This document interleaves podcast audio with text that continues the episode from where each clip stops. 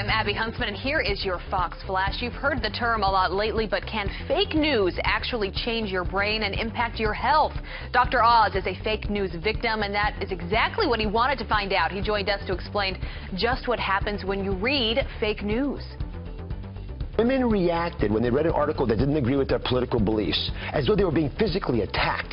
The deep reptilian part of the What? brain lit up like a firecracker. Hmm. And so what ends up happening is you have these visceral, instinctive responses to the information. If You're not thinking it through. You're just like a fish biting on a bait, being hooked in, and then they're reeling you in. And hmm. these scoundrels know exactly how to write the article. One of the articles, for example, we wrote was about tunnels under the Mexican wall that thousands of immigrants were rushing through. Mm-hmm. Fake article. Uh, the, w- the women who were conservative got irate about that. Another article was about a climate change advocate who was jailed by President Trump. Right? Fake article, completely made up, names made up. Uh, but the liberal woman who we tested felt strongly that was terrible, couldn't be done. And her brain, again, lit up like there were fireworks in there. What, what got you so interested in this in the first place?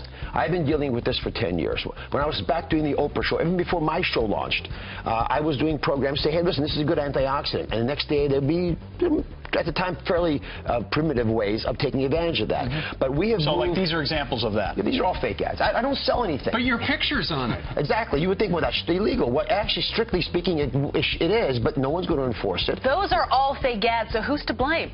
So I think the, that the biggest companies in America are partly to blame. There's no question they're, they're, they're really bad people who are making these ads, making money off them, hundreds of millions of dollars.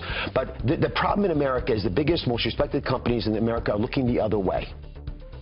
The Oscars now just days away, but if there are speeches or jokes like this, don't expect people to tune in. I don't care how allergic you are, Senator. There's no law that says that a dog can't be president.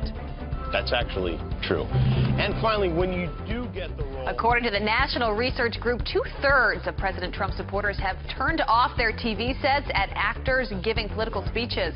Only 19% of Clinton supporters did that same thing.